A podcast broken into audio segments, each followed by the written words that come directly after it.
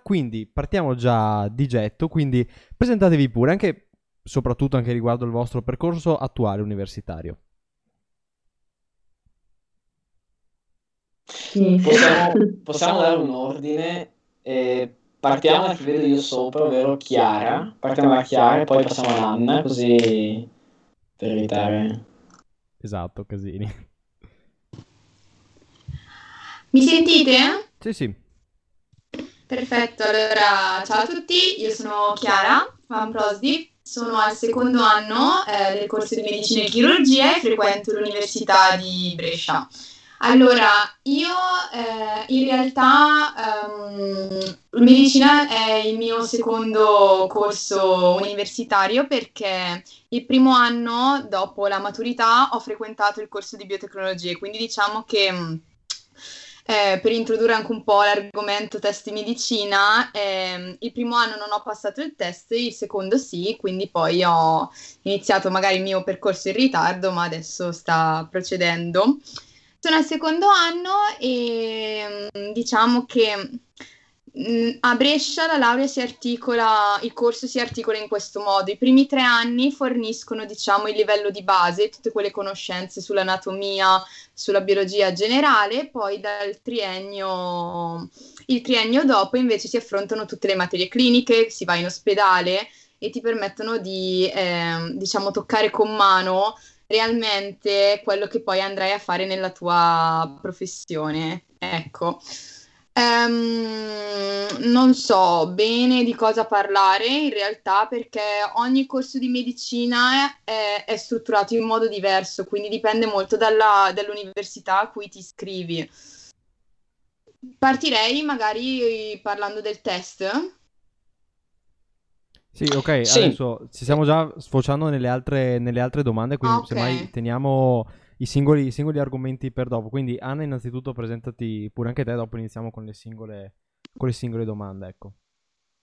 Allora, ok, ciao a tutti, io sono Anna Veneziani, ho 22 anni, infatti da pochissimo, e eh, sono al terzo anno, sto finendo il terzo anno di medicina all'Università Milano Bicocca. Eh, sono stata fortunata, ho passato subito il test e sono andata dove volevo andare e quindi niente, so, frequentando lì. Ecco, non ho altre esperienze di corsi di laurea. Eh, come diceva Chiara, comunque varia molto da università a università, quindi sì, avrete risposte diverse. Parlando proprio del test d'ingresso, quali sono, se vi sentite di dare magari un consiglio uh, più generale sul test ingresso, ovvero come funziona, quali sono i requisiti che una persona dovrebbe avere per uh, affrontare il test d'ingresso. Prima Chiara, pure dopo Anna. Vado. Allora, per quanto riguarda il test di medicina, io direi che um, come prerequisito deve esserci comunque uno studio non indifferente, purtroppo. Cioè, Dipende anche molto da che punto si parte, se si è frequentato un liceo eh, scientifico, ad esempio, un liceo classico, oppure eh, io ho anche molte compagne di università che hanno frequentato il linguistico, un mio amico addirittura l'alberghiero, quindi in realtà si può partire da tutte le università e da tutte mm, le varie scuole. Il problema è che poi lo studio e la preparazione del test è differente perché richiede conoscenze in matematica, in biologia, in chimica.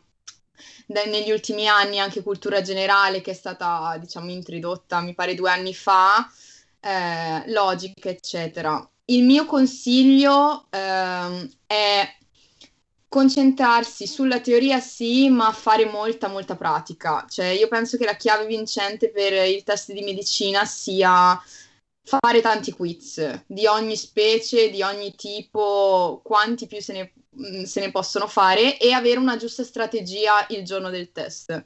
Ovvero arrivare magari avendo fatto delle simulazioni, tenendo conto del tempo, per non, diciamo, essere eh, presi alla sprovvista con l'ansia, con il fatto che eh, comunque ci si trova in un contesto in cui le regole devono essere seguite scrupolosamente, questo magari può un po' spaventare perché ti dicono appena finisce il tempo giù le biro, altrimenti si, è, si viene tolti dalla graduatoria.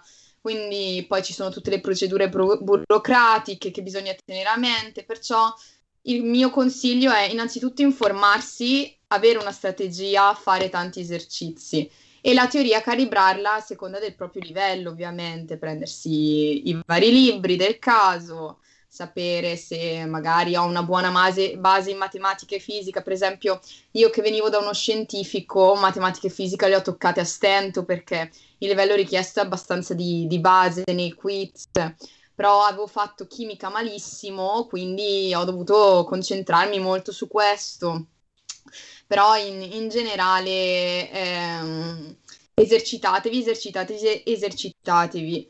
Soprattutto però al di là di ogni cosa bisogna tenere a mente che il test di medicina non, non è un test che saggia le abilità della persona o l'intelligenza, quindi non sentitevi abbattuti nel caso in cui la prima volta non va, la seconda volta non va, perché purtroppo anche il fattore fortuna gioca a scherzi, si possono trovare i quiz eh, per cui non, non, si sa proprio neanche da dove partire, ad esempio con la cultura generale è proprio interno all'otto, sono 12 quiz e è impossibile sapere tutto di tutto, non, non c'è una preparazione, perciò non abbattetevi in caso persistete, persistete, persistete, se è quello che volete fare. Vi assicuro che non siete meno intelligenti di persone che l'hanno passato al primo colpo piuttosto che persone che l'hanno passato al sesto tentativo. Se è quello che volete fare, preparatevi, esercitatevi, ma eh, non morite, ecco, altrimenti diventa proprio una tortura quasi. Anna, hai qualcosa da aggiungere? Ma allora, sicuramente sono d'accordo con tutto quello che ha detto Chiara. Eh, se posso aggiungere giusto due cose, eh, due consigli un po' pratici, diciamo.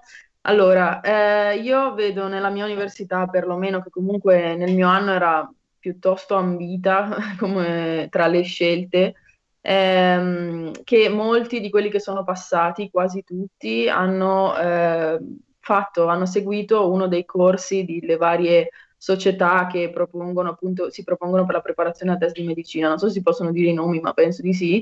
Comunque ci sono Test Busters e Alpha Test e eh, per chi ne avesse la possibilità, queste due società, ma ce ne sono anche delle altre, organizzano dei corsi a pagamento in estate, cioè alcuni costano di più, altri di meno, per cui ci sono delle vere e proprie lezioni che coprono un po' tutto il programma che varia di anno in anno. Eh, ora io non voglio fare lo sponsor a questi, ma eh, più che altro quello che io avevo trovato utile e che mi hanno anche detto essere utile è eh, che loro ti spiegano un po' quello che diceva Chiara, quindi praticamente eh, il come dosare il tempo, il cosa fare se non si sa una risposta, tutte queste cose che diciamo mh, chiaramente uno può arrivare a conoscere se si informa da solo, ma se te le spiega qualcuno che ci è già passato, che comunque lo fa di mestiere, è un po' più comodo. Per esempio, eh, io mh, non avrei mai pensato che eh, lasciare in bianco una domanda fosse assolutamente un'opzione, anzi fosse consigliabile in alcuni casi. Penso che nel mio test ne ho lasciate 11 bianche, eh, che sembrano tante, poi in realtà il test era andato bene, appunto.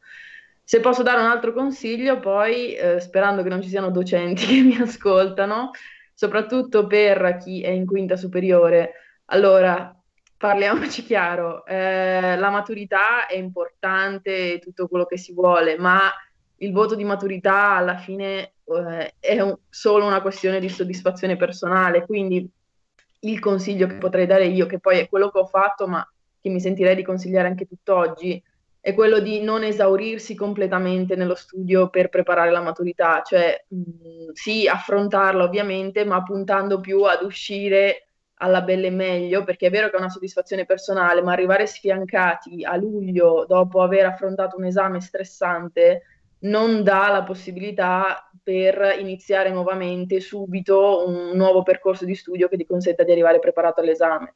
È chiaro che iniziare a studiare per eh, il test di medicina a metà luglio è un po' da pazzi, cioè bisognerebbe iniziare un po' prima, soprattutto come diceva Chiara prima, facendo, facendo molti quiz, tutti quelli possibili, tutte le simulazioni che si trovano anche online gratuitamente. E ecco, eh, ovviamente appunto nel, nel, periodo maturità, nel periodo esami, uno si sospende un attimo, ma eh, non può arrivare ad esaurirsi, ad avere un breakdown mentale totale eh, in vista appunto di un esame che comunque, se vogliamo, è molto più importante perché diciamo, ne va di un anno della tua esistenza piuttosto che solo per la soddisfazione personale. Ecco. Queste sono le due cose che mi sentirei di aggiungere, poi tutto il resto l'aveva già detto lei. Quindi, eh, un attimo, ok, sì. Come si articola medicina anche riguardo la durata, eh, i vari anni? Quindi diamo un po' anche di questa informazione, diciamo. Magari possiamo dividere, anche perché forse è diverso da università a università. Ah, ok, sì. ok.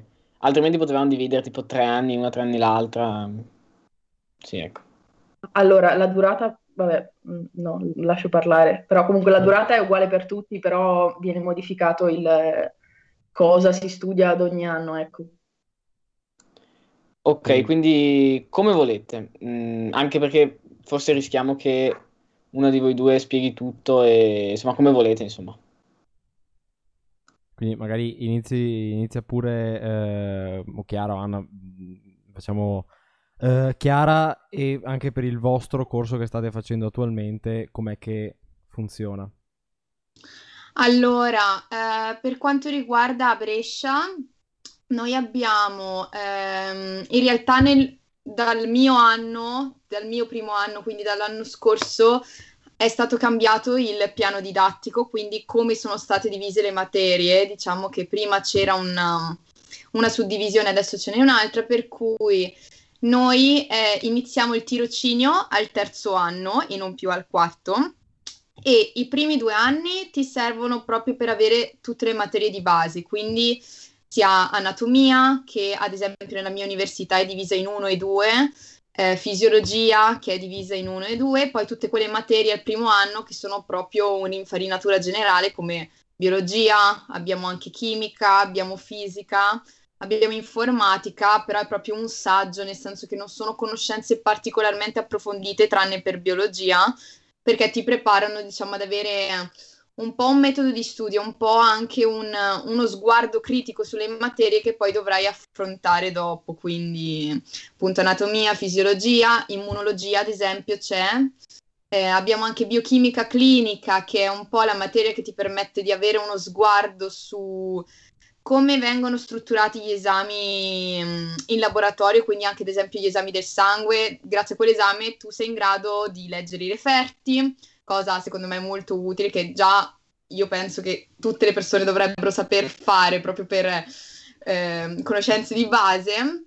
E poi, dal, mm, in questo caso dal mio terzo anno in poi, abbiamo le varie materie che vengono definite le cliniche, suddivise anche in base ai tirocini che bisogna seguire. Ad esempio, eh, se avremo il tirocinio all'interno del reparto di eh, malattie infettive, avremo anche la materia di malattie infettive da, da studiare, così per tutte le branche della medicina, arrivando anche alle chirurgie e fino al sesto.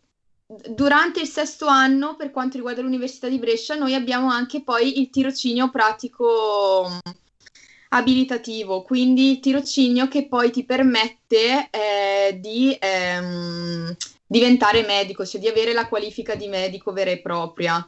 Dall'anno scorso la laurea di medicina e chirurgia è diventata anche abilitante, quindi dopo che hai finito i sei anni ti laurei, eh, all'interno dei sei anni hai fatto anche il tirocinio pratico valutativo e ehm, non devi più fare l'esame di Stato. Prima c'era un esame per cui se superavi quell'esame potevi essere definito dottore eh, e c'era l'iscrizione poi all'ordine dei medici e tutto. Da, dall'anno scorso a causa Covid bisognava diciamo anche velocizzare un po' le lauree in medicina perché serviva personale e quindi ehm, chi si laurea diventa automaticamente dottore in medicina e chirurgia.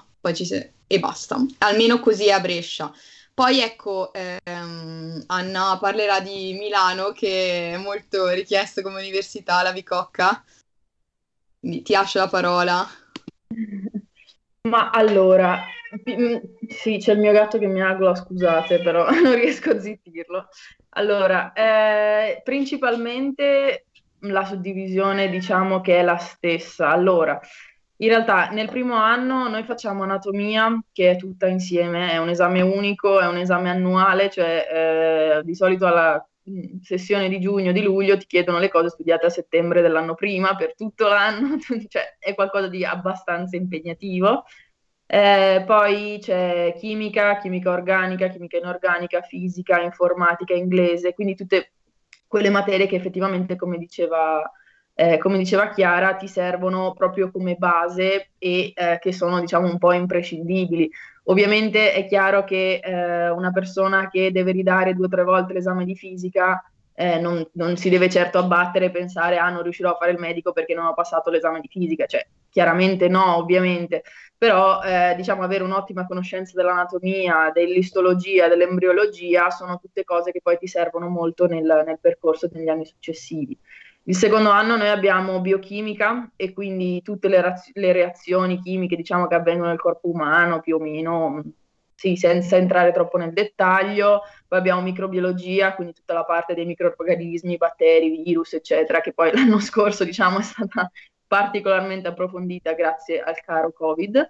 Ehm, poi eh, noi in realtà iniziamo un tirocinio già dal secondo anno, non presso un ospedale, ma presso un medico di base il che diciamo è utile non tanto per andare ad approfondire comunque le malattie e eh, i sintomi, le medicine, ma è, è, utile più per quanto riguarda il rapporto medico-paziente. Infatti comunque nel secondo anno c'è anche un corso che eh, si chiama... Eh, vabbè, non, in questo momento il nome preciso del corso non mi viene, però comunque è un insieme di storia della medicina e di psicologia del rapporto medico-paziente che è molto importante, cioè ti insegnano l'empatia, le frasi giuste, il come bisogna porsi, è comunque una cosa che io avevo trovato molto interessante. Dal terzo anno invece, ah, e c'è anche fisiologia, secondo, che è un altro esame unico, bello intenso, tutto insieme. Dal terzo anno invece iniziano anche per noi le cliniche, iniziano i tirocini veri e propri in ospedale, io ci sono andata fino a venerdì, ehm, si parte con degli esami che sono comunque nel nostro caso sempre accorpati, quindi mh, mm, il primo esame era cardiologia, pneumologia e altre, altre discipline, comunque altre cliniche tutte accorpate. Adesso per esempio sto preparando gastroenterologia, malattie infettive, urologia, che sono tutti un altro esame insieme. Eh, come diceva Chiara, anche nel nostro caso comunque spesso si cerca di eh, far corrispondere più o meno la clinica che si sta studiando al tirocinio. Eh, il tirocinio è entusiasmante, diciamo, soprattutto le prime volte in cui lo si segue, molto meno entusiasmante l'organizzazione perché comunque ricordiamo che a medicina in tutte le facoltà c'è la frequenza obbligatoria, il che vuol dire che a tutte le lezioni bisogna essere presenti, altrimenti non puoi dare l'esame. Eh, questo è un po' un problema quando uno ha eh, magari eh, 6-7 ore da fare in ospedale, poi 6-7 ore di lezioni da seguire e poi deve studiare. Però diciamo ci si impara, cioè, si impara a organizzarsi, non è, non è qualcosa di impossibile, se ce la faccio io ce la può fare chiunque. Abbiamo una domanda dalla chat te- riguardo ancora al test di ammissione. Il test di ammissione si deve fare per forza dopo il quinto anno di liceo o si può fare anche prima? Anche per quanto riguarda ciò che avete detto prima di prepararsi anche prima di metà, di metà luglio. Allora, uh, vuoi rispondere tu? È uguale. ok, va bene. È uguale, come vuoi Anna, io. vai pure, sì sì. Eh, allora, no, il test si può fare solo ed esclusivamente dopo eh, il quinto anno, dopo aver pre- preso il diploma o la maturità, quello che c'è. Per quanto riguarda la, pre- la, preparazione, ovviamente uno inizia quando se la sente. Eh, secondo me iniziare al terzo anno di liceo a studiare per il test non ha senso. Eh, ci sono persone che iniziano già dal quarto, io personalmente avevo iniziato diciamo a gennaio della quinta più o meno. Eh, gennaio della quinta non vuol dire che tutti i giorni mi mettevo lì tre ore a studiare per il test, vuol dire che eh, nei momenti liberi o comunque quando non ne avevo un carico di compiti particolarmente importante per il giorno dopo, quel tempo libero lo utilizzavo per studiare per il test. Ecco. So che ci sono alcuni corsi che partono già dal quarto anno, mh, mm, per sempre alfa test o test buster, su cose del genere. Eh, io non, non, ne ho frequentato nessuno, non conosco neanche persone che vi abbiano partecipato, però comunque so che la possibilità c'è. Lo stereotipo base riguardo medicina è che sia la facoltà più Scusa difficile... Riccardo, Fai pure. ho una domanda che magari non c'entra molto, però è importante riguardo il tirocinio. Va bene tutto, però se il tirocinio viene fatto ad Hogwarts, si approfondiscono anche difesa contro le arti oscure? No, è una Questi, domanda. questi qui sono i momenti di Riccardo, ogni, ogni tanto si fa di qualche sostanza e deve... e ha questi sfoghi, diciamo. No, scusate, Arti dovevo... non lo so, però c'è, c'è- diciamo che ci sono tirocini in reparti delicati. eh, c'è urologia, c'è proctologia, non voglio entrare qui nei dettagli su che cosa si fa o non si fa, ma diciamo che le mani in parti oscure può capitare di doverle mettere.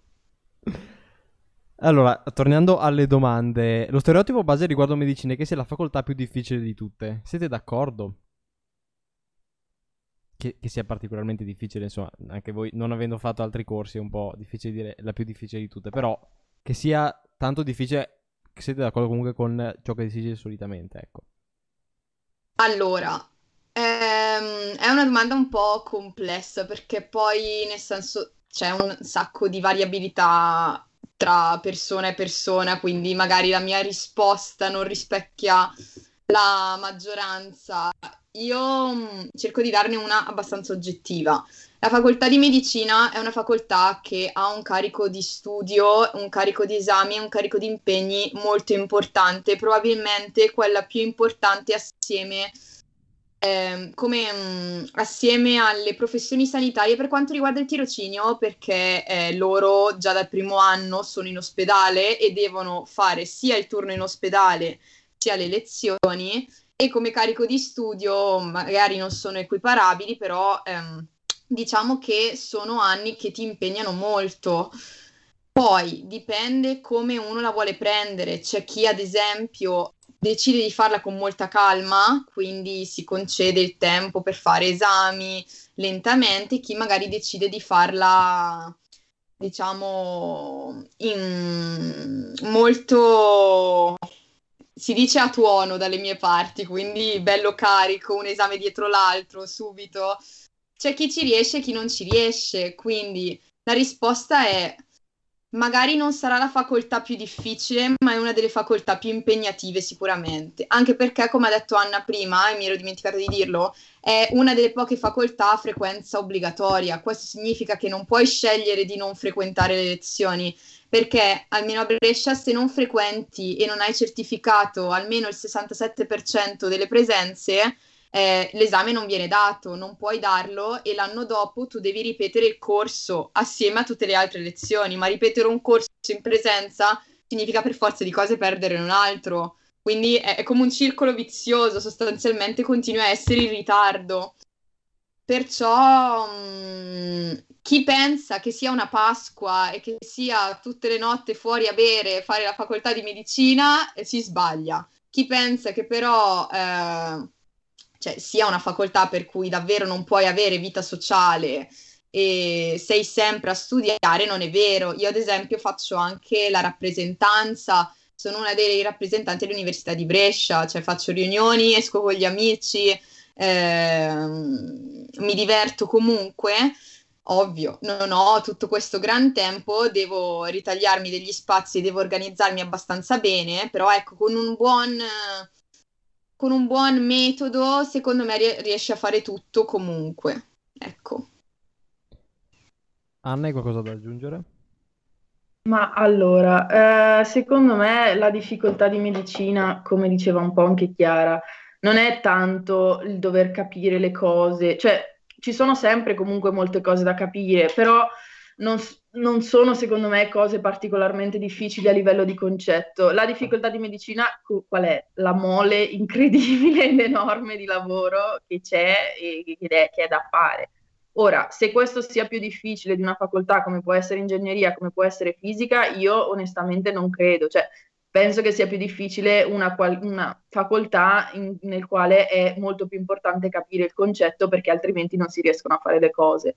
Medicina, ehm, diciamo, se uno ci si mette e rimette, rimette, rimette, però alla fine un esame lo passa, cioè mh, mh, appunto tutto sta a ricordarsi bene le cose. Ecco, se uno ha una, un'ottima memoria, medicina è sicuramente avvantaggiato molto di più che in altre facoltà Eh, detto questo, appunto, poi come diceva lei, non è una passeggiata, questo sicuramente no, bisogna mettere in conto che comunque sono degli anni tosti, degli anni in cui eh, spesso capita che gli amici ti dicano ah dai usciamo e tu gli debba dire no, devo studiare, no, devo studiare, mm, questo non significa che uno non abbia una vita sociale, cioè mm, ieri io e dei miei compagni di corso siamo usciti, abbiamo preso tutto il pomeriggio libero e uh, siamo stati tra amici e nessuno ha il rimorso che lo, lo, lo, lo preme, lo, divora da qui all'esame. Cioè, Ovviamente è tutta sempre una questione di organizzazione.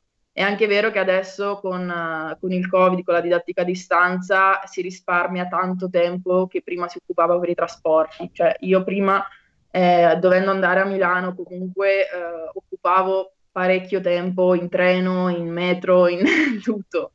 Eh, chiaramente con, con le lezioni online questo non succede, quindi significa risparmiare tempo. Tolto questo, comunque cioè, si impara ad organizzarsi. I primi anni in cui gli esami magari non sono tantissimi non sono enormi come poi si, succede negli anni successivi, servono un po' anche a questo, a prendere il ritmo, diciamo. Poi, poi il resto appunto si può fare. Da noi la frequenza minima è un po' più alta, è, è l'80%, altrimenti si rifà. Però, ecco.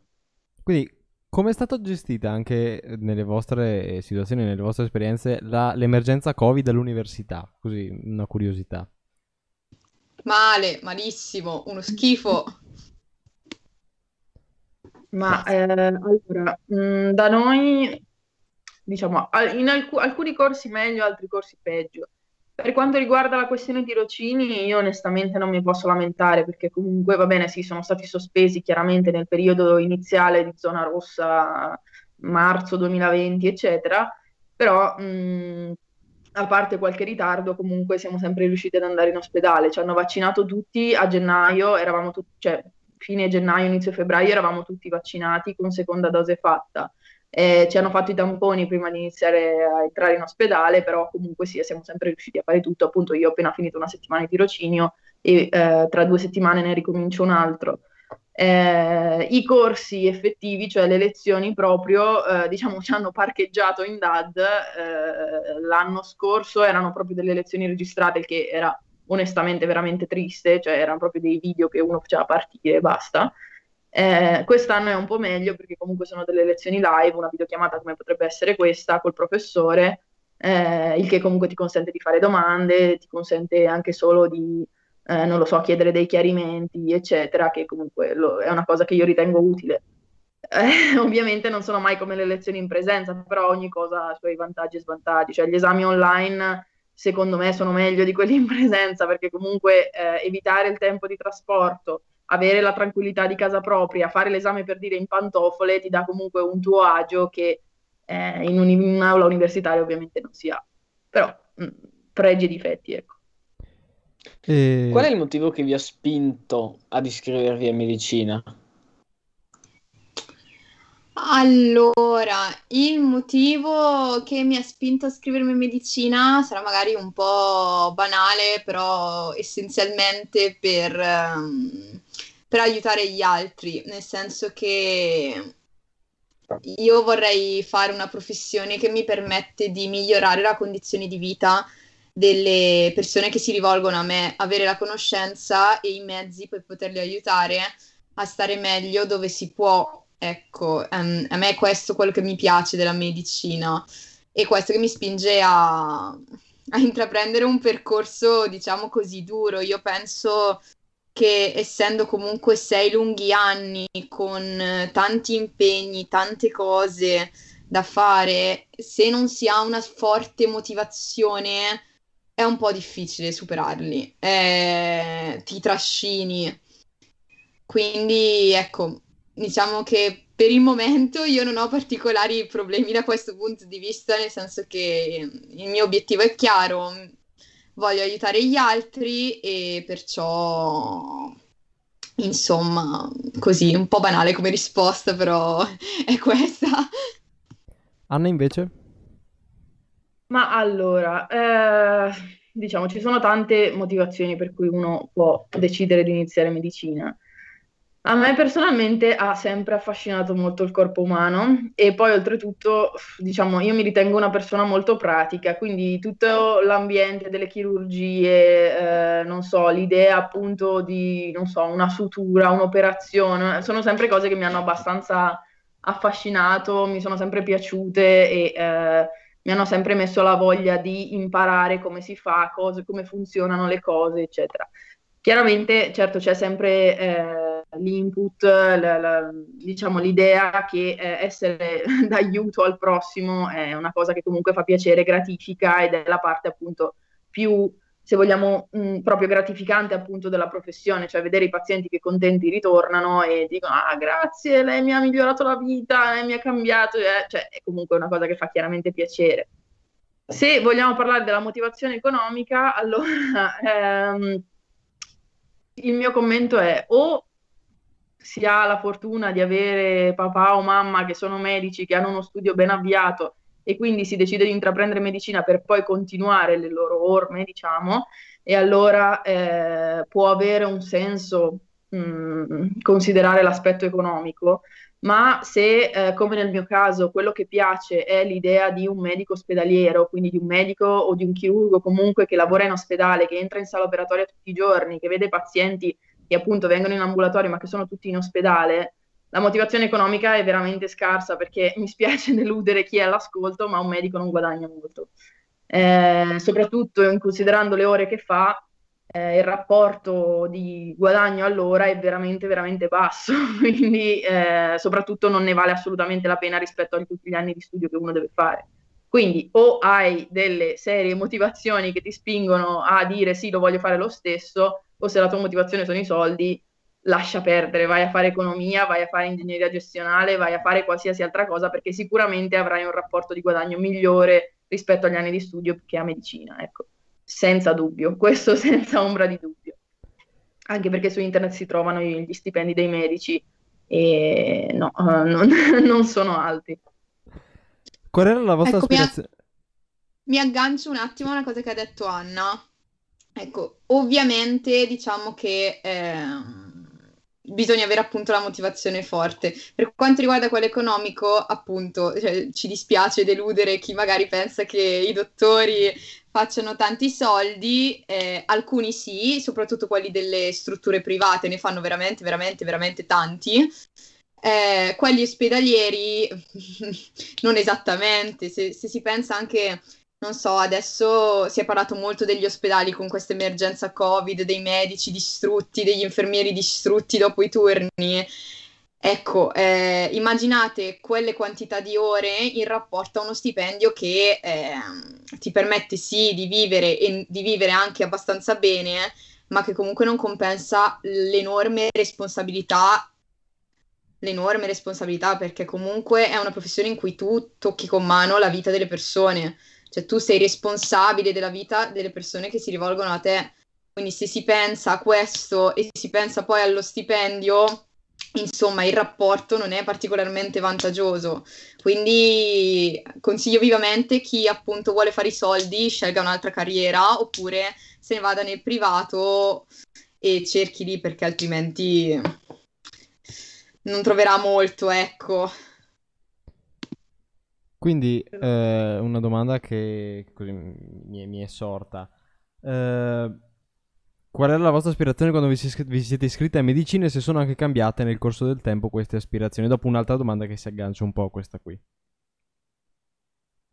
Parto io? Ok, sì. Ma allora, ehm, la mia aspirazione... Beh, allora, questa è una domanda che mi suona un po' come che specializzazione vuoi fare, cioè eh, è difficile dirlo ai primi anni. La mia aspirazione ovviamente è diventare un bravo medico, eh, nel mio caso a me piace particolarmente la chirurgia, ma mm, anche le cliniche comunque sono tutte affascinanti, un bravo medico, un bravo chirurgo in grado di eh, diciamo, mettere a servizio de, de, de, del benessere altrui le proprie competenze.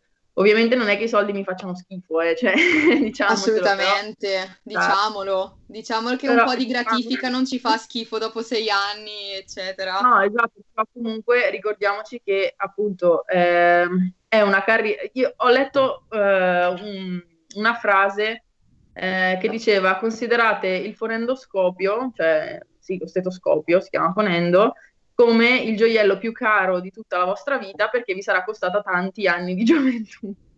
Allora, è una cosa un po' triste, però in realtà è abbastanza vero. Quindi, ehm, se uno ha eh, come aspirazione appunto quella di andare ad aiutare il prossimo, di conoscere a fondo quello che può essere il corpo umano, il suo funzionamento, eh, rendersi utile comunque alla società, eccetera, eh, secondo me questa può essere un'ottima aspirazione e no, non è cambiata da quando sono entrata ad ora, cioè eh, magari mh, mentre prima ero proprio molto convinta sul voler fare il chirurgo, adesso man mano che studio le cliniche mi stanno appassionando anche quelle, però eh, appunto è comunque una, un discorso molto prematuro, ecco, e penso anche per Chiara, visto che non ha iniziato le cliniche.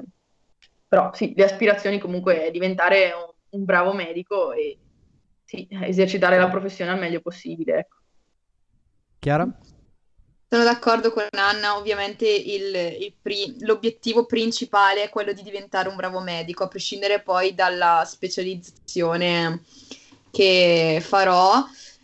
Io personalmente sono innamorata della chirurgia, moltissimo ecco. proprio. Eh, diciamo che ho per il momento due, due branche che mi mi piacciono tanto, però ovviamente appunto mi riservo tra quattro anni di aver cambiato idea altre 4-5 volte almeno. Mi piace molto il settore della chirurgia d'emergenza, quindi la traumatologia, molto, e poi mi piace il settore dei trapianti.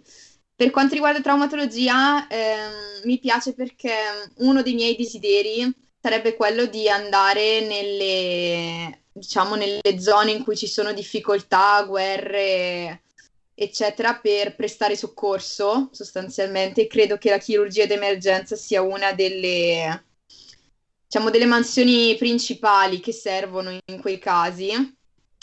E i trapianti perché con il progresso che stiamo facendo, l'idea di poter ridare vita a un, a un organo mi affascina molto. L'idea di poterlo fare rivivere in un'altra persona, che magari è stata sfortunata per qualche malattia, per qualche patologia, mi, mi affascina tanto. Ecco, quindi questi per il momento sono i due settori in cui io andrei. Una domanda che è legata a questa, alla domanda precedente. Ci sono delle, con questa eh, pandemia eh, di Covid, ci sono delle persone che hanno cambiato idea riguardo al fatto di diventare medico? Vedendo anche continuamente, anche insomma in televisione, eh, scene di di ospedale, chiamiamole così? Guarda, io personalmente, personalmente io più vedevo le immagini degli ospedali, più avevo voglia di essere lì, devo dire la verità. Più volevo essere già al sesto anno, pronta ad aiutare. Però devo dire che secondo me si è, diciamo, aperta un, um, una visione sul lato brutto della professione, perché purtroppo io vengo da Bergamo, che come sapete è stata una delle città più, più colpite dalla prima ondata, e purtroppo eh, in ospedale si è dovuto a un certo punto fare selezione tra i pazienti che arrivavano, perché non, non c'era disponibilità di respiratori, perché erano troppi, c'erano le ambulanze in coda e io penso che non tutti siano in grado di poter scegliere, di poter sostenere il peso della responsabilità di decidere chi salvare e chi no. Quindi io penso che questo abbia fatto riflettere moltissimo tanti aspiranti medici. Soprattutto magari avrà fatto scoraggiare quelli che pensano di fare il medico per fare i soldi, ecco, solitamente, perché vedendo tutti quei dottori, non so, io ho visto anche molte interviste di primari, soprattutto i primari dei reparti messi in ginocchio, che erano quasi tutti provati. Ne ricordo una di un primario dell'ospedale di uno dei comuni qua vicino a Bergamo, eh, che ha proprio scoppiato in lacrime durante l'intervista. Quindi, ecco, io penso che ci siano sia persone che sono state incoraggiate dalla visione dal voler, eh, voglio prendere parte anch'io, voglio aiutare, voglio essere utile, e sia invece persone che hanno detto forse questo non fa per me. Ma, eh, io che abbia sentito, non ho conosciuto effettivamente nessuno che sia stato scoraggiato da questa situazione, anzi, cioè, eh, come diceva Chiara, io credo che tutti quelli che hanno un interesse in questo ambito, che comunque abbiano interesse nel diventare un bravo medico ospedaliero, eh, vedendo quell'immagine, l'unica sensazione che abbiano provato è quella di voler essere lì. Ora, eh, io non faccio eccezione, vedendo le immagini eh, ho detto, caspita, ma perché non sono già al sesto anno, ma perché non ho già iniziato, per- ma perché non sono lì? Dopodiché ho iniziato i tirocini, ho visitato pazienti Covid, ho dovuto fare tutta la vestizione e svestizione come i medici che si, si vedono in, tutti i giorni in tv. Ehm, e comunque ci si accorge di quanto sia effettivamente pesante la professione, però eh, io non credo che questo abbia scoraggiato effettivamente, cioè anzi, casomai ha eh, dato una spinta ulteriore a quella che poteva essere la motivazione. Ora sì, come diceva Chiara, eh, chi pensava che eh, fare medicina volesse dire fare il chirurgo plastico e eh, stare nella villa al mare pieni di soldi, eh, consideri che anche i chirurghi plastici stavano mettendo respiratori, stavano facendo tracheotomie, stavano facendo tutto quello che era necessario per far vivere più persone possibili. Ora, poi, perdere i pazienti eh, è sempre una cosa orribile, eh, mi è successo, non, cioè, non a me personalmente ovviamente perché non era responsabilità mia, però è successo che un paziente visitato fosse venuto a mancare, è stata un'esperienza assolutamente orribile che non augurerei a nessuno, ma che come mi hanno detto gli, gli strutturati eh, è qualcosa che capita a tutti i medici, tutti, nessuno escluso. Quindi, eh, diciamo, non è stata la pandemia che ha fatto scoraggiare qualcuno che avesse eh, fare il medico come ambizione. Ecco. Ah, e se posso aggiungere un'altra cosa relativamente alle motivazioni per fare medicina, magari, anzi, un consiglio più che altro, se ehm, diciamo, sei una persona che eh, si impressiona quando vede il sangue, eh, si sente svenire, mh, mm, magari ha paura degli aghi. Allora, eh, non è detto che non possa fare il medico, perché avere la fobia degli aghi non vuol dire assolutamente essere allontanato da tutta la medicina. È chiaro che in realtà medicina si chiama medicina e non una specialistica perché in realtà tu alla fine del sesto anno hai provato a fare tutto, ok? Quindi non si pensi che il neurologo eh, non debba fare gli esami del sangue o non debba eh, non lo so, eh, non, non, veda il sangue che esce, questo sì, quindi se mh, mm, mi rendo conto di essere una persona che è molto impressionabile da queste cose, eh, mi ricordo un mio compagno che era fissato con medicina e che poi eh, ha visto un intervento in laparoscopia e si è sentito svenire sulla sedia Ecco, io lo sconsiglierei perché comunque sia, magari i primi anni no, magari i primi tre anni no, però eh, al terzo anno di cose diciamo cruente se ne vedono abbastanza e eh, uno stomaco forte credo che sia abbastanza necessario. Ecco. Poi non so se è così anche per Chiara, però io soprattutto adesso vedendo in ospedale, ma anche nelle ultime lezioni, ehm, diciamo, mh, mm, ho, ho, ho sentito la sofferenza di una persona che magari è più impressionabile di me. Io non lo sono particolarmente, però eh, capisco che a, a, qualcun altro possa dare molto fastidio. Se uno si rende conto di essere questo tipo di persona, forse deve considerare qualche altro percorso. Ecco. Mi spiace. Sì, confermo, confermo più che altro. Ad esempio, io non sono una particolare amante degli aghi su di me, quindi su di me io sono, come si dice, il classico, class- il classico esempio di pessimo paziente, sostanzialmente.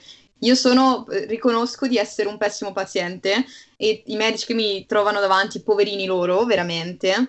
Però, ad esempio, io sugli altri non faccio proprio fatica, anzi, io, ehm, io sono proprio contenta quando vedo organi, quando vedo sangue, cioè mi piace, io proprio sono, sembra un po' macabra come cosa, però io a me viene proprio una scarica di adrenalina e, e, vedo che è proprio quello che mi piace vedere, che mi piace fare. Ecco, se uno è impressionabile su di sé ma non sugli altri, può farlo tranquillamente e a un certo punto supererà la questione.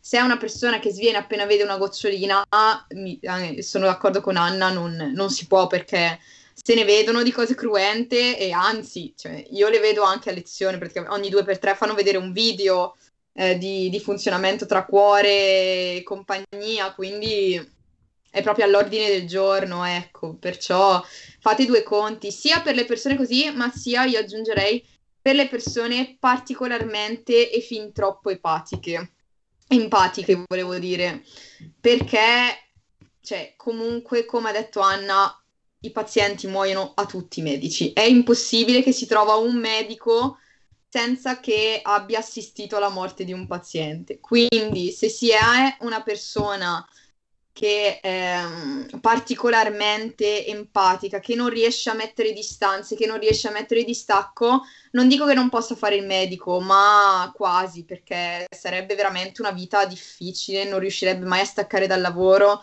non riuscirebbe mai a sopportare il peso, quindi ecco, ci sono tante cose che uno deve valutare da questo punto di vista, purtroppo. Poi magari uno non ci pensa al primo anno, giustamente, ma ci pensa quando fa i tirocini che inizia a vedere, poi come dice Anna, durante il tirocinio non è responsabilità nostra, però è, è, già una forte esperienza lì, ecco, quindi se si vede che non si riesce a mettere un muro, bisognerebbe valutare un po', ecco. Avete qualcosa da dire? Riccardo? Ci sono invece delle, delle modifiche che apportereste al, al corso di laurea? Personalmente sì. cioè, allora, eh, poi immagino che vari sempre da università ad università, quindi non so dire se le cose che dico adesso siano mh, mm, valide per tutti, però eh, per quanto riguarda la mia università, allora, tanti dicono, ah, la bicocca, la bicocca, la prima scelta di tutti gli studenti, sì, ma, un grosso ma, cioè, allora, eh, ehm, più che altro è una questione di organizzazione, cioè uno si aspetta che eh, a medicina le, l'organizzazione sia fatta in un modo, non dico ottimo, ma perlomeno decente. Questo nel 90% delle università non avviene. Il che vuol dire, faccio un esempio su, di me personalmente, cioè io a giugno avrò le lezioni, il tirocinio e gli esami contemporaneamente. Questo perché non si sono riusciti ad organizzare in un modo decente. Quindi mh, mm, dovrò scegliere come barcamenarmi un po' tra le varie cose, perché chiaramente mh, mm, non si può, il dono dell'ubiquità ancora non, non, non ce l'ha nessuno. Ehm, quindi sì, sicuramente se, se, potessi cambiare qualcosa sarebbero le segreterie dell'università. Un'altra cosa che eh, mi piacerebbe tanto poter cambiare è la questione della frequenza obbligatoria cioè, mh, mm, è chiaro che la frequenza è molto importante per la maggior parte dei corsi perché mh, mm, co- le cose che spiega, un, professor- che spiega un professore non sono mai, eh, diciamo, cioè, o meglio, le cose che si trovano sui libri o sugli appunti non sono mai esaustive come quelle che uno sente, sente a lezione, nella maggior parte dei casi. Quindi comunque è vero che la frequenza sia importante, però il fatto di lasciare agli studenti la possibilità di gestirsela sarebbe un grandissimo passo avanti, anche per dire se uno fa il tirocinio tutta la mattina o tutto il pomeriggio, se uno un pomeriggio non ce la fa, a lezione non ci va, ok? E quindi mh, mm, considerando che appunto, vabbè, eh, Chiara ha detto che al 67% noi abbiamo l'80%, 80% di frequenza vuol dire che eh, ho saltato 3-4 lezioni e già devo temere che tutte le altre abbiano preso la mia frequenza perché altrimenti rischio che non mi ammettano all'esame. Poi allora, di professori incredibilmente fiscali con questa cosa io non ne ho mai trovati, o meglio, pochi. Però ecco, mh, mm, non arrivare con l'ansia, oddio mi avranno contato tutte le presenze, sarebbe già un grande passo avanti. Ecco. Poi, eh, ma sì, essenzialmente sono tutte questioni organizzative, perché poi in realtà come è strutturato il corso di laurea, secondo me è ben fatto, cioè i tirocini sono esaustivi, eh, le lezioni sono comunque interessanti, stimolanti e il carico di lavoro è tanto, è veramente tanto, però è quello che ci si aspetta più o meno. Quindi ecco, non, non cambierei qualcosa a questo livello. Sicuramente una cosa che non cambierei, mi dispiace eh, per chi è all'ascolto che ora mi odierà un po', non toglierei mai e poi mai il test di medicina, mai e poi mai. Perché allora, per quanto sia una cosa moralmente ingiusta e discriminatoria e tutto quello che volete, ok, avete ragione, ma ma pensate a 70.000 persone che vogliono occupare Atenei che ne ospitano a dir tanto 8.000, 9.000, cioè proprio a livello personale, cioè come farà un docente che segue normalmente 100 persone a seguirne 800? cioè, è qualcosa di impossibile. Come farà un ospedale che normalmente accoglie 100 studenti ad accoglierne 800? Non si può. Cioè, ogni medico non può avere 10 persone al suo seguito che eh, chiedono chiarimenti, chiedono spiegazioni, mentre lui è lì che magari opera. Quindi, mh, siccome le risorse per tutti non ci sono, è essenziale una scrematura all'inizio. Anche tutto il discorso di dire, eh, ma mancano i medici. No, non mancano i medici, mancano i medici specializzati, quindi il problema si sposta dopo, nell'imbuto formativo, in, nel, nel, momento in cui si danno le borse di specializzazione, lì ci sta il vero problema dei posti, ma non all'interno, non all'ingresso a medicina. Ecco. Quindi so che ora mi avranno odiato tutti quelli che sono all'ascolto, però eh, una volta che la maggior parte di voi, vi auguro, sarà dentro, capirà che no, il test è assolutamente essenziale sicuramente potrebbe essere modificato e reso un po' più equo e reso meno, diciamo, discriminatorio tra licei e non licei. Però eh, ecco la sua presenza, a, per, a, mio modesto parere, è assolutamente essenziale. Chiara, con cosa da aggiungere? Sì, sono, sono, d'accordo sull'ultima parte del test, poi vi dico diciamo un po' delle cose a Brescia.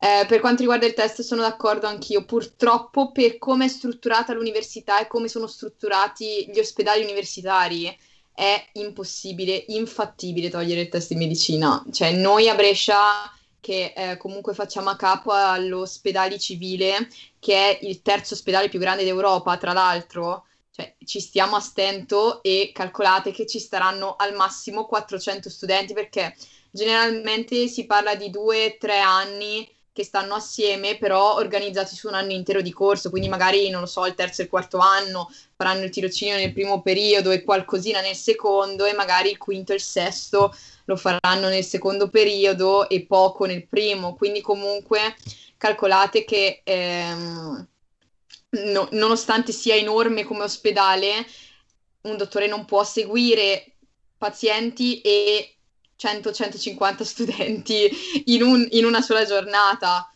Perciò eh, purtroppo bisogna tenerlo. Assolutamente sono d'accordo sul fatto che dovrebbero essere completamente cambiate le modalità e la struttura del test che fatto così non ha proprio un senso, non, non fa selezione, fa una selezione abbastanza precaria. Eh, e abbastanza casuale.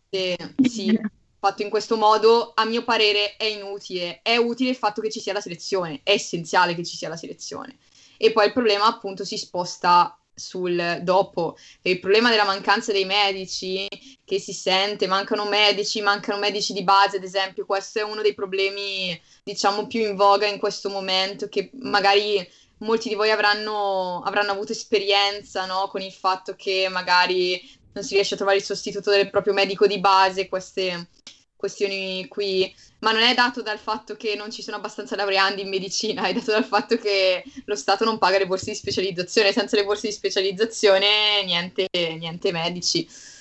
Per quanto riguarda l'Università di Brescia, ad esempio, eh, cosa diversa rispetto ad Anna è che le segreterie sono meravigliose. La nostra segretaria medicina è qualcosa di stu- meraviglioso, stupendo. Se non ci fosse lei, crollerebbe l'università intera proprio cioè l'università di medicina imploderebbe su se stessa. Lei è l'unica che lavora, il problema è, è dato dalle organizzazioni generali, quindi dai piani alti, dal presidente di corso, dal consigliere di corso, che mh, mm, diciamo che nel, nel periodo Covid cioè, la prima parte si poteva anche scusare, nel senso che purtroppo, per fortuna, i nostri docenti sono medici, quindi fanno a capo degli ospedali e durante la prima andata dove non si sapeva da che parte girarsi, tre quarti di loro era in prima linea. Perciò comunque era difficoltosa l'organizzazione a prescindere. Ehm, e questo secondo me ha rivelato un sacco di problemi che c'erano già, ma con la situazione Covid sono proprio emersi cristall- cioè in maniera cristallina. Io quello che cambierei a Brescia, ma in generale in realtà su tutte, cioè sull'Università di Medicina in Italia, è il fatto che non, non vengono fatte abbastanza eh, attività pratiche, se, al mio parere. È una differenza che abbiamo rispetto all'estero è che in Italia si, mol- si, premia moltissimo la teoria, moltissimo, cioè noi arriviamo preparatissimi dopo i sei anni, veramente, cioè con delle conoscenze, dei bagagli sulle varie materie, secondo me è, in alcuni casi forse anche troppo approfondite, visto che poi ci sarà una specializzazione e che il medico dopo sei anni in realtà non può lavorare così com'è, a meno che non faccia cose un po' strane, cioè deve avere comunque una qualifica, una specializzazione, a meno che non voglia fare il medico di guardia o magari al centro prelievi dove compila una lista o fa delle visite molto di base. Quindi magari darei più spazio alle attività pratiche. Secondo me non, ehm, non, si danno abbastanza forse responsabilità supervisionate agli studenti, soprattutto al quarto, quinto e sesto anno dove comunque si è masticato un po' qualcosa, bisognerebbe premiare la pratica, ecco, questo è il mio modesto parere. Non so se magari in Bicocca fa- fate già un sacco di attività pratiche da noi a Brescia, ad esempio, sono proprio un po' scarse, quindi bisognerebbe cambiare questo aspetto perché rischiamo se no di avere un sacco di medici laureati che però non sanno magari fare un prelievo del sangue, che se ci pensi è assurdo che dopo sei anni io non sia in grado di infilare un ago e riempire una provetta, ad esempio. Perciò bisognerebbe premere su questo, su questo aspetto. Ma, eh, allora, quello che posso dire io, poi non voglio occupare troppo tempo. Allora, ehm, nella mia università non ci sono molti corsi che sono proprio pratici, cioè almeno per quelli che ho fatto finora, eh, non c'è effettivamente una parte pratica, eh, diciamo, regolamentata per cui c'è l'esame in cui verificano che tu sia in grado di fare questa pratica.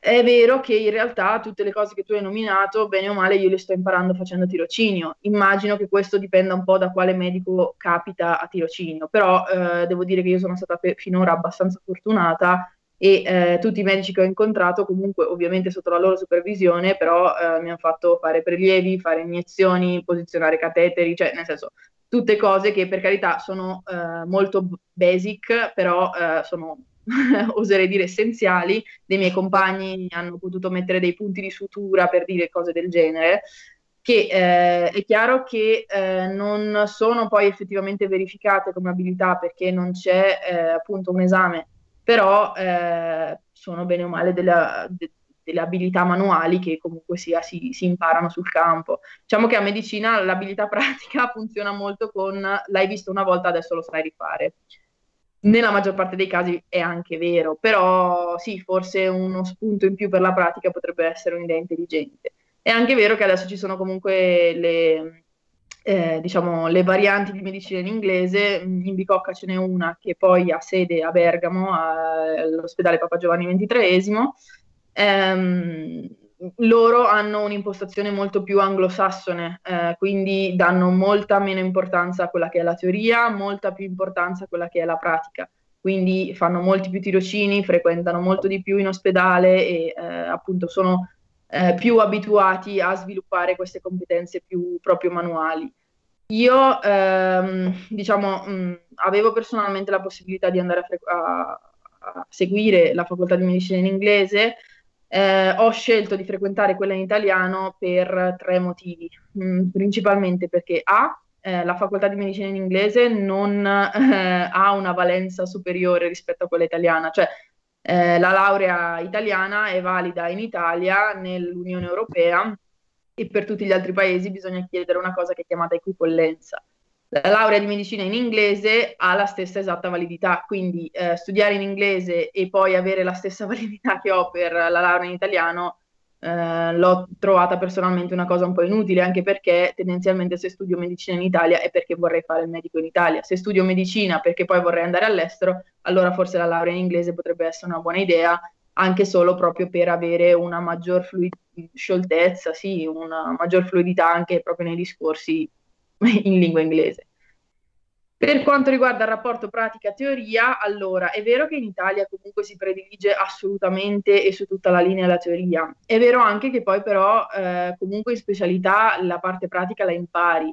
E eh, io personalmente, che sono assolutamente una fan della pratica perché, come ho detto, adoro la sala operatoria, eh, non trovo che sia poi così sbagliato dare un'importanza, diciamo, eh, molto forte alla, alla, parte teorica, perché comunque le conoscenze teoriche che ti insegnano all'università non le acquisirai poi fuori, cioè il, tutta la fisiologia che ti insegnano in università e che uno deve sapere come, eh, non so, il Padre Nostro, eh, Verdi, scusatemi la metafora, ehm, non sono conoscenze che poi si acquisiranno in specialità, mentre le abilità pratiche, cioè a fare un'incisione, a mettere una sutura o a seguire un chirurgo, sono tutte cose che comunque sia eh, appunto nel corso della specializzazione poi verranno meglio approfondite. Quindi onestamente a me non, non dispiace che ci sia tutto questo spazio alla teoria.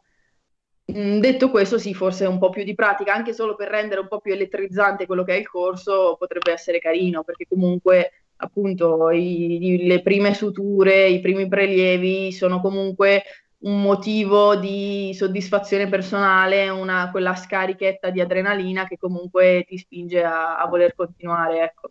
Eh, quindi non metterli per niente capisco che sia un po' pesante perché uno alla fine finisce per chiedersi sì, ok, ma il ciclo di Krebs a me servirà effettivamente da medico oppure no? Eh, sì, in realtà sì, però forse non, non è così importante. Cioè, ecco. Perfetto, siamo giunti un po' al termine di Sì, questa volevo terza fare una puntata. domanda, Ok. una domanda un po' più leggera. C'è una domanda che preme, preme molti studenti, sia delle superiori, ma anche dell'università. È meglio, secondo voi, chimica o biologia? Io personalmente biologia tutta la vita. Sono team biologia.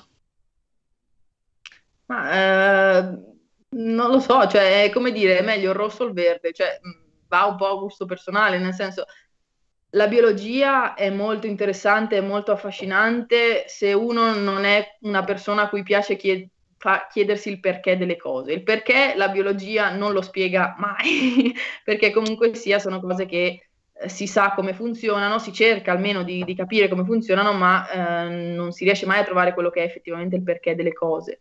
La chimica è un po' più strutturata, cioè eh, il perché dei legami chimici, come funziona precisamente il- l'attrazione di qui, il- l'elettrone di là, cioè sono molto più precise, molto più rigide, cioè eh, sono delle cose che non variano mai più di tanto, cioè io so che molecola X più molecola Y mi darà composto XY, questo nella biologia non, non- non funziona mai, cioè non è mai effettivamente così. Quindi se si è una persona più un po' più rigida, che- a cui piacciono gli schemi, a cui eh, piace la prevedibilità delle cose, sicuramente eh, sarà meglio chimica, cioè ha tutto un approccio un po' più matematico, ecco. La biologia ti insegna che eh, quasi mai 2 più 2 uguale 4, cioè eh, quasi mai tu- le cose vanno come effettivamente uno ci- si aspetta che vadano. Quindi se, come nel mio caso, eh, piace un po' questo funzionamento imprevedibile, piace l'andare a scoprire ogni volta quello che succede, allora mh, probabilmente si sentirà più portato alla biologia, ecco. Però eh, è, appunto è come dire è più bello il rosso o il verde, è, è molto a gusto personale. Ok, allora biologia, personalmente. Però, eh, allora, siamo un po' giunti al termine di questa, di questa terza puntata di Qualuni. Chiedo innanzitutto, avete qualcosa da aggiungere anche riguardo le precedenti domande o altre cose che volete aggiungere? Perfetto, allora, Posso dire no, solo una cosa, eh, allora non fatevi scoraggiare dai sei anni, cioè eh, Stavo o da- pensando proprio la stessa cosa, Anna, Eh, uguale. Io so che eh, ogni tanto eh, io ho una sorella, parlavo con lei e eh, dicevo, e lei mi ha chiesto, "Ah, ma quanti anni ti mancano prima di iniziare a lavorare? E io mi sono fatta un attimo il conto tra, la- tra finire la laurea e fare la specialistica e mi è venuto male, ok? Però eh, il fatto è, allora, prima di tutto la specialistica è già praticamente un lavoro perché ti pagano, perché sei indipendente, perché hai un orario di lavoro definito, perché gli esami non sono dei propri, cioè sì, sono degli esami, ma non sono come quelli universitari, quindi è come se uno già iniziasse a lavorare.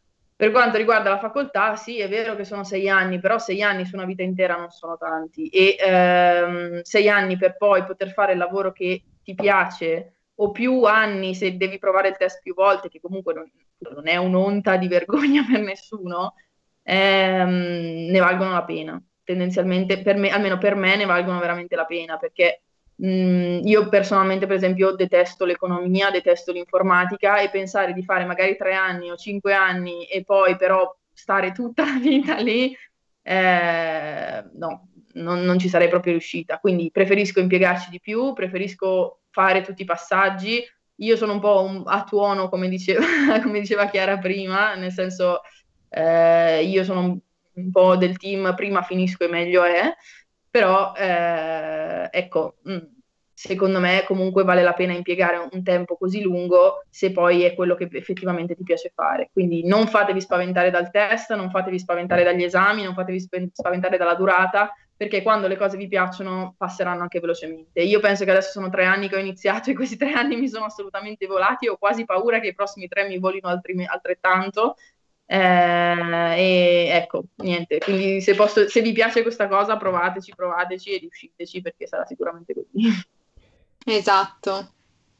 Quindi direi che siamo un po' giunti al termine Perfetto. di questa puntata. Io ringrazio tantissimo Chiara e Anna per essere stati qui con noi. Vi ricordo naturalmente che insomma, potete scrivere YouTube, Instagram, Facebook e compagnia, tutti i vari social di Your Place. Vi ricordo che abbiamo già fatto altre puntate anche di Qualuni. Se vi interessa, punto esclamativo Qualuni in chat e prendete tutta la playlist sul nostro canale YouTube. Quindi, vabbè, potete abbonarvi gratuitamente con Amazon Prime. Quindi, signore e signori, grazie mille e buonanotte.